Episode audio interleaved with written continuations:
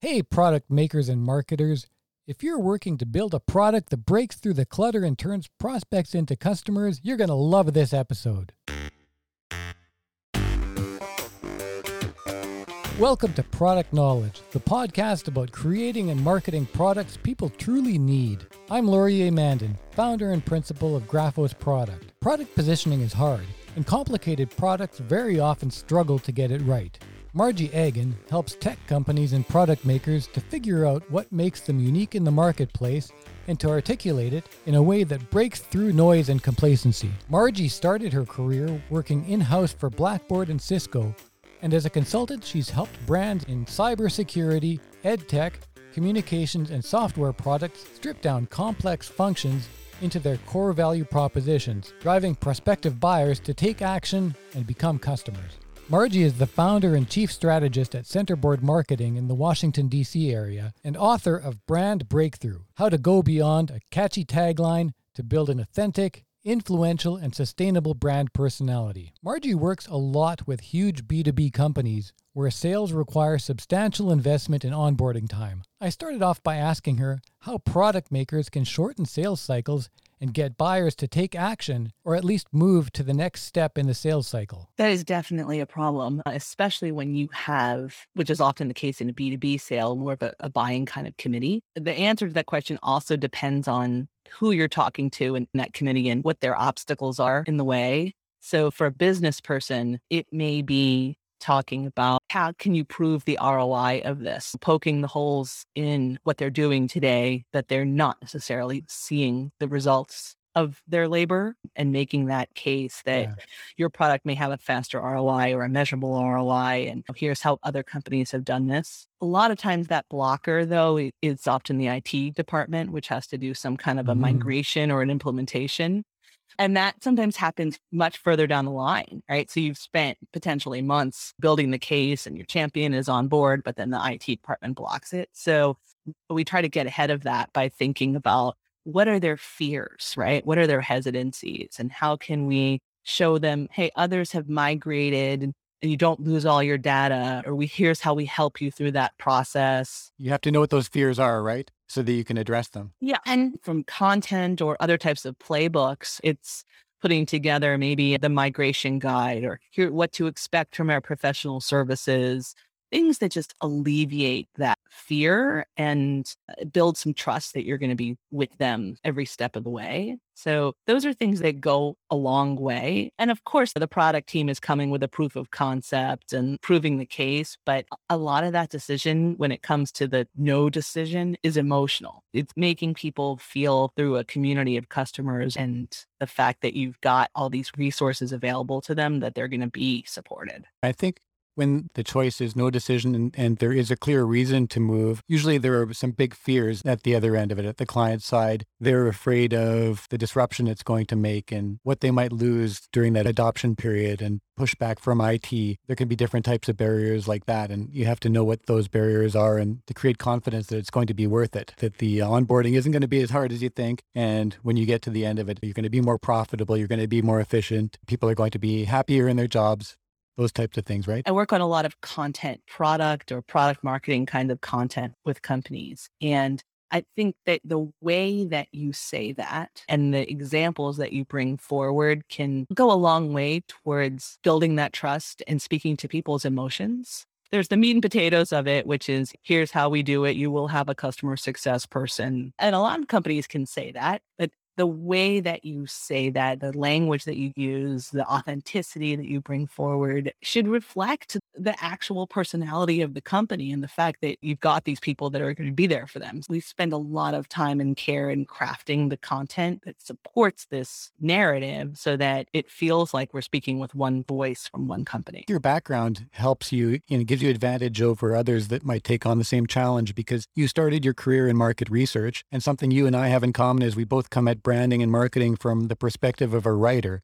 So, how does that background affect the way that you approach branding a product with the client and with a team of ad people and designers? The market research, as we were talking about before, it really comes to are you asking the right questions, right? Are you asking the right questions mm-hmm. of the mm-hmm. right people? And the follow up question and actually getting to that level of detail that you need. I see And this is where the, the positioning, the more detailed kind of positioning comes in. Just to give you an example, as a brand marketer or you know, content marketer, you want things that are attention grabbing and flashy. But sometimes that comes down to like a catchy tagline or look at a, a website and the website has a header that's something very high level, aspirational, truth in action or connect the dots. And then you continue reading and you're like, there's no there there. It all sounds very pretty, but I don't really know what you do. Exactly. Or it doesn't even resonate, right? Because positioning is about finding that value and connecting that to what the client really needs and what they really want to do. Yeah, they should see themselves reflected in it. So the better that you understand them, the better you can poke that bruise and yeah. ratchet up the pain a little bit and and then describe exactly how you solve that. We take that very catchy tagline, umbrella statement down to a much more granular level and prioritize. What are the main pain points? What are the differentiators? What can we say that no one else can say? Right? Let's pressure test that and look at our competitors and say, is it really true that we are the only company to do X, Y, and Z? Is that really true? Or is it true that maybe we're the only company to do this very specific thing? But if this specific thing is a thing that has the most relevance and provides the most value to your customers, then that's great. That's the sweet spot. Yes, if that really matters, if that's what they care about, that could be what triggers the buying decision, not all the features and all the bells and whistles that have so much crossover and make you sound so much like the competitor. Exactly. Exactly. So we do a lot of workshops and exercises to draw out, say, the difference between your product feature, which is what your product actually does, the capability, right? The mm-hmm. benefit mm-hmm. that someone might get from it. These are the advantages that users actually get from this feature. And and this is where a lot of people stop, right? They'll say, I get that I don't want to just talk about bits and bytes and features. I should talk about benefits, but they stop there. So we look at now what is the value? What is not yeah. just the advantage or the benefit, but what is the underlying motivation that really drives you to take advantage of this? So for example, let's say your your product is a survey product and the feature is we do micro pulse surveys on a website, something like that. So that's a cool feature. The benefit might be that you can capture the visitor feedback quickly. That's a benefit, right? We're getting in the moment feedback. But why does that matter? We take that next step to just constantly be asking, okay, so what's in it for me? Why does this particular customer or buyer care about that? Maybe it's because they're measured on increasing website conversions or, or engagement. Maybe it's because they need to I- increase engagement with job postings. Yeah. So it can be something very specific that is for a different type of buyer, and that's the value to them. So at the end of the day, and you ask them, why was this purchase worth it? That's the answer they're going to give. So identifying what the clear value is in the heart of the customer and what's going to hit on a pain point and something they know they truly need that's going to make their life easier or make them more profitable. That means recognizing that greatest value you can bring to those people that really care about it and recognize that it's worth making the change to your product. Something else that I think is really important is as a writer, how you bring that point forward. And I really like the example that you give in Brand Breakthrough with Sprint and Verizon, how Verizon has their bland, kind of generic corporate speak. And Sprint breaks through by talking about big brands trying to imitate smaller brands' mojo. Using language like that speaks to the customer like real people and not just like a telecom brand will speak to the masses. How can brands find their unique voice, especially when they seem disadvantaged in some major way or they just don't have what the bigger brands, the bigger options seem to have? You know, in some ways, I think that makes it easier because you, you might not have the big budget of a bigger brand, but you likely have a smaller team, a more consistent and tighter culture. And a lot of times, a smaller company still has a founder or somebody who's involved, maybe has been involved from the beginning, who often has a very strong hand and voice in the development of the company. And so sometimes the culture and the brand personality really reflects the founder. But it's not always easy to know that about yourself, whether you're a big company or, or a small company, because you spend all day with yourself. So to be able to take that look from the outside in and identify what are the elements of my personality call it a brand personality. It's really hard to do and i think for, especially for smaller brands they think they've got to sound big so they emulate the big guys and that's seen in all businesses. I see it in marketing agencies. Be authentic and be true sounds so easy but it's something that brands really really struggle with is if we're authentic and we sound small or we sound they think they're going to sound like their weaknesses. I, I agree. Yeah. And and then you end up with companies that all sound the same, right? Like we are the leading provider of the most scalable, interoperable yeah, blah, blah, blah. platform for fast growing company. It's and and you just glaze over because everybody sounds the same and you're losing an opportunity to actually engage with your audience as human beings like you said you sound like a robot and a lot of writers have been relying on the skills that they learned in school creating a paper for your teacher and you have to get to a certain word count and using big words makes you sound smart or makes you sound like a big enterprise you think about writing to engage especially a website reader or a B2B buyer is very different from academic writing. So it's a change in mindset. And you work with big tech companies, you know, you have to work with CTOs and engineers and people like that that don't often think the way you need to think in order to connect with those customers. So how do you bring them over and get them to understand what it is that you need to do? That you don't need to use the language they see all these competitors using and they feel they've got to at least sound similar in order to be competitive. Lots and lots of examples. That helps in making it very relevant to their jobs. One exercise we do, we look at different brand personalities in the form of archetypes. So archetypes are different kinds of personalities that yes. appear in literature and they're instantly recognizable because we know them from books and movies. They're the character that keeps appearing. And if you look at some great literature from the Odyssey to Star Wars, you'll see some of these same characters pop up. There's the sage, someone like an Obi Wan Kenobi, right? There's mm. the mm-hmm. magician. There's a jester, which is the sidekick, funny friend who lives across the hall. There's a pioneer who's the first to do things. So we just use this as a framework basically to get people talking. No person and no brand is exactly the same. And so there's nuances to all of this, but uh, we look at different brands that reflect these different types of personalities. So there's a lot of pioneer or even tech brands that are disruptors and they use a certain kind of imagery to reinforce the fact that they're a disruptor. But they also use language. They're using very strong words. They're smashing the silos or the complexity in a product kills things that are extremely like a vibrant and wake up language. So we look at these different examples of language as part of the, the, brand personality workshop and then begin to find the nuances. You may have a company that says, that's too far for us. We would never say kill. And okay, that's cool. Let's find a different way to say it that sounds more like something that you really would say. And through that, we come up with lots of different examples about how to use language. And then we put that in different formats. So here's what it might look like in an email. Here's what it might look like on the website here's what it might look like in an ebook. And for the technical team that you mentioned before, you know, who's writing, say, a technical white paper 1.1.2, they have a very certain structure of doing that. It's not to say that they shouldn't do that. There is definitely a place, a tech person to tech person. They don't want to see the fluffy kind of marketing language. They want to be respected and spoken to in the way that they speak. It, it is not to say that everything has to be bumped up with this language. It's more about clarity.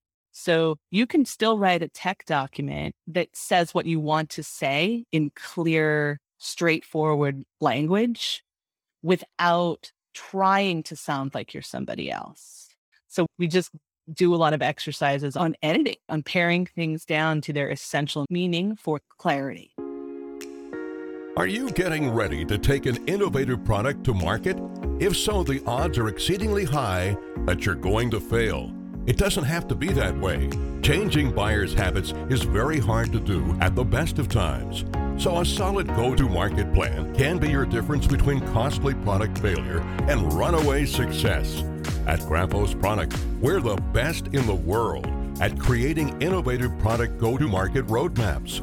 Find out more and get started now at graphosproduct.com.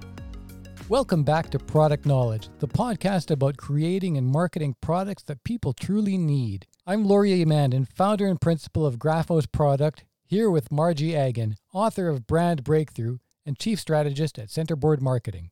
Sometimes the audience can be diverse groups of people. What do you do or how do you approach it when your audiences can be a mix of personality types that might even think in opposing ways? Yeah, that's tricky and definitely true in B2B kinds of environment. So, very similar to the example of what is the tech person? How do they want to be communicated with? Versus the the business buyer the tone that you use depends on understanding where they are in their cycle and kind of who they are and what they're thinking so if they're at the top of the sales cycle and you're trying to get their attention they have certain expectations if they're an existing customer and they're angry because something isn't working, they have certain expectations about how they're going to be communicated with. If they just want to help document and they want to get right to the answer, they have certain expectations. Thinking about whatever you're writing and how someone's going to receive it, where they are in their sales cycle and who they are is just an important first step in that process. And sometimes you do have to get buy in from a number of different departments or a number of different types of people within an organization in order to make the sale, as opposed to when you're selling a B2C, you're selling a consumer product like the kind we often market at Graphos product. You're just trying to convince one type of buyer. But very often still, you might not just appeal to one persona. There can be seven different types of people with a variety of different reasons each for valuing the product. So there's still work to be done. Yeah, it's true. And a lot of times you have a person that is at the beginning of the cycle, like we were talking about champions earlier in the conversation. I have one client who's a privacy technology company, which is very hot and very important these days. So uh, it is a fast growing market and many people are new to it. So you've got lawyers that are now taking on privacy and data management responsibilities, right? So the lawyers don't necessarily understand technology. I mean, this is not an industry that has been automated. No, exactly. They're still using the old school stuff as much as they possibly can. I find it really interesting with, with certain business models, lawyers, accountants, you want to send them a Dropbox file and they've never received one before. You're thinking, what? Well, I, I, think a lot of that changed in the past year, but yes, no. And so they live in like, oh, hell. and then this is, this is the extent of what their tool set is. So you can't expect them to advocate for a technology product with their IT team because they don't speak the language. You're talking to them about a cloud native platform and their eyes just glaze over. right? Certain materials to send to mm-hmm. them mm. and then others for the IT team. But the more you can arm them and educate them so they feel confident, because you can't always be in the room, right? When they're talking to their IT team. I've done guides and sort of package things up for, say, the privacy person to then deliver to their IT person that they feel comfortable explaining it. And yet the IT person says, okay, now I understand the business need and I have to go look for requirements. But the salespeople are, are really responsible for understanding who the different buyers are. But the, the marketing team has to help to really figure out what their pain points are and how best to communicate with them how best to communicate and then how to get that across in a trustworthy way is something that really stuck with me in brand breakthrough. You say that I think it's half of Americans and 84% of millennials don't trust corporate brands. And yet we work with startups in some cases. I work with a lot of startups or companies that are looking at changing their positioning and trying to break through to new markets. How can they be the exception when it's such an uphill battle? Right. Well, they do trust people, yes. right? Which is why trying to make your brand sound more authentic and human can make a difference. And also showing the people behind the brand, like pulling back the covers a little bit and exposing the people they also trust referrals, right? From people that they trust. So influencers and if possible, existing customers, those are case studies and testimonials and making the most of those opportunities. That's the most influential thing, that kind of social proof, because then people are trusting people they're not just trusting a logo that all sounds the same as everybody else. Especially with consumers, there are so many people that have been scammed. If you're selling a product and doing marketing on Facebook, for example, so many people have bought things that never shipped and had terrible experiences whether the brand actually set out to be fraudulent or they encountered problems and couldn't fulfill because they didn't really know what they were doing. But having that social proof and being able to see that other people were successful with the product, it was everything it, that it claimed to be, that's exponentially more valuable than having testimonials on a page or having people within the organization say that they like the product and even more valuable than having influencers say that they like the product because very often those people are being paid, compensated, getting commissions on people using their promo codes and things like that. All of those have value, but do you have kind of a hierarchy in your mind of what the social proof is and what the value is of having people stand behind a product? Yeah, that's an interesting question, especially for like the B2C. I think you're absolutely right. I think that you know, you see a quote that's like, you know, I loved it, John C. from North Carolina. it's like, uh, it's not even necessarily the brand name that someone else bought it from one of your competitors or a big company, although of course that's nice. But when I, as a B2B buyer, look at a customer testimonial, I'm looking for a couple of things. I'm looking, is this a real person? Right? Does this sound like a real story? And were they sort of in my shoes? Right. So you could have a testimonial that says it, it was great and I loved it, right? Big, happy, smiling face. But even though it's a little longer, takes a little more space up on a web page, if you have a testimonial quote that shows some change, right? Or maybe speaks to that hesitancy that we were talking about before. Yes. I love that. What did it do for you as opposed to I tried the product and liked it to be able to talk about the outcome that they had that's similar to the outcome that your customer wants? Right, exactly. And even the worry, if you say we had to migrate, we were worried migration was going to be a nightmare, mm-hmm. but blah, blah brand made it so easy that we were done in one month. Now I'm reading that and I'm like, oh, yeah, I'm worried about that too but this guy did it and it was okay. And it gives sales something to work with too. The sales team can now, when they encounter that, they can say, well, we have some testimonials, some case studies around this where people had exactly that concern. Exactly that concern. And and now it hits me, even like a quick little testimonial, doesn't have to be like a whole case study, but just, you know, we were talking about influencers. Mm. I care that they're like me. That's what I care about, not necessarily how many you have or that they're like the big flashy brand. I want to know they're real right? And and and i want to see myself reflected in it. I don't think that means there's no value in having influencers that are saying great things about your product. That can be a tremendous lever to pull. It's not enough just to have a logo farm on your website that shows trusted by these companies but that helps. Those things all work together so when you have the logos of the brands that trust your company, and then you have that testimonial centered on the outcome and how they overcame a barrier, as you suggested, mixing those things together with a variety of different types of social proof, those compound to create the response that takes down the barriers. Yeah, I agree. Absolutely. I should have asked, especially from the perspective of a company that's going to market, what they need to do and how you at Centerboard Marketing can help tech companies in particular, because that's your wheelhouse, to go to market confidently and with diminished risk? Wow, that's a big question. Okay.